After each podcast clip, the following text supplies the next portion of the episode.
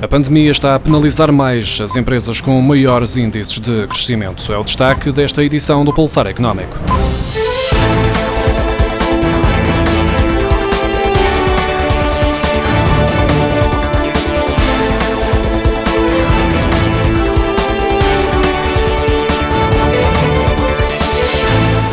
Empresas com maior robustez e índices de crescimento mais elevados são as que reagem pior às restrições impostas pela pandemia. O efeito foi transversal aos vários setores de atividade, com perto de metade das empresas de alto crescimento a sofrerem as perdas mais acentuadas, de acordo com um estudo do Banco de Portugal divulgado no final da semana passada. Os dados analisam as quebras reportadas pelas empresas em inquéritos conduzidos entre os meses de abril e junho, comparadas com a história recente de crescimento das empresas entre os anos de 2016 e 2018 para um universo de 7 mil negócios. As empresas mais fortes são, à partida, as que sofrem mais, mas tendem a recuperar melhor quando terminam as restrições à atividade.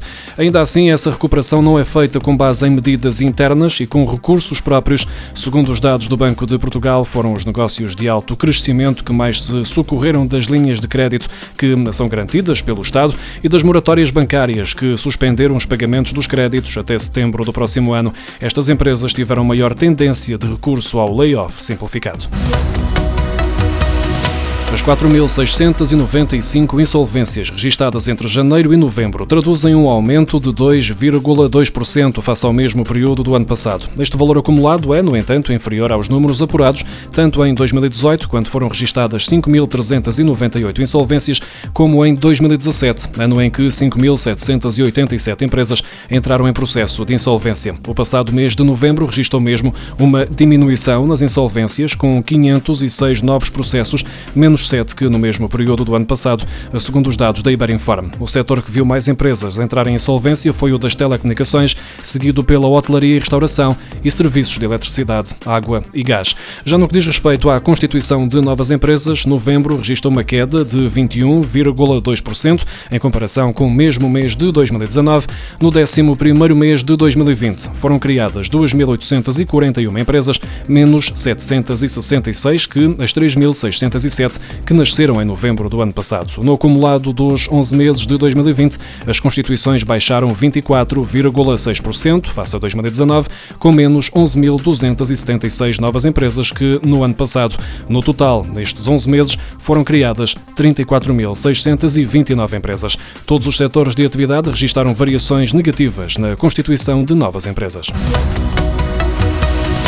O Estado português endividou-se em mais 3.258 milhões de euros até outubro, face ao que tinha acontecido até ao mesmo período do ano passado, segundo o relatório da Unidade Técnica de Apoio Orçamental divulgado na sexta-feira. O Estado teve de se financiar num valor que ascende a 57,7% do previsto para o total do ano.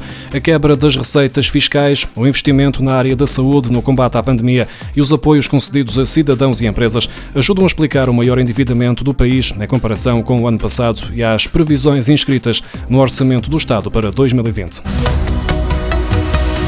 As exportações portuguesas de cortiça aumentaram 50% nos últimos 10 anos para mais de mil milhões de euros, de acordo com um estudo da Associação Portuguesa de Cortiça.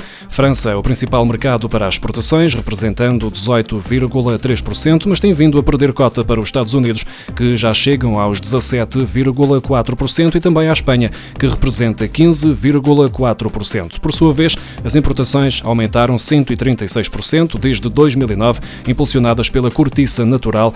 Espanha é o principal fornecedor de Portugal, com 70%, sendo a restante percentagem distribuída por Itália e pelo norte de África. A indústria do pescado congelado registrou quebras de 30% a 40% nas exportações e as vendas internas podem cair este ano cerca de 20%, tendo em conta a pandemia. Os mercados com decréscimos mais significativos nas importações de pescado congelado de Portugal são o Brasil, com uma queda de 80%, e Angola, que importou menos 70%. As exportações portuguesas de pescado congelado fixaram-se no ano passado em mais de 74 mil toneladas e 210 milhões de euros. Os restaurantes podem pedir uma compensação pelas perdas de faturação que registarem no dia 31 de dezembro. Ao abrigo da medida, apoiar a restauração, de acordo com o Ministério da Economia. Desta forma, o Governo pretende aliviar as perdas para o setor, compensando 20% da quebra de faturação dos restaurantes, depois do Primeiro-Ministro ter anunciado na quinta-feira que os restaurantes têm de encerrar às 22h30 na noite da passagem de ano. Os restaurantes podem, assim, compensar 20% da sua quebra de faturação face à média dos primeiros fins de semana de 2020, estando este apoio aberto a micro, pequenas e médias empresas do setor da restauração e similares. As cooperativas, micro e pequenas empresas que não tenham efetuado o terceiro pagamento por conta do IRC no valor que efetivamente tinham a pagar não vão ser sujeitas à penalização, de acordo com um despacho publicado na sexta-feira. A suspensão do primeiro e segundo pagamentos por conta do IRC e a possibilidade deste ser feito durante o terceiro destes pagamentos, cujo prazo terminou a 15 de dezembro, foi uma das medidas de apoio à tesouraria das empresas para mitigar o impacto da pandemia de Covid-19.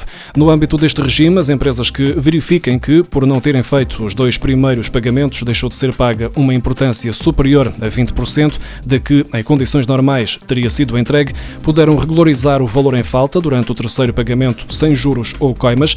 Todavia, e tendo em conta o ano de exceção, que é 2020, e a consequente dificuldade que as empresas podem ter em apurar o valor que efetivamente deviam entregar ao Estado neste terceiro e para muitos único pagamento por conta, o despacho do Governo vem impedir que tenham de suportar coimas caso caso tenham falhado aquele cálculo.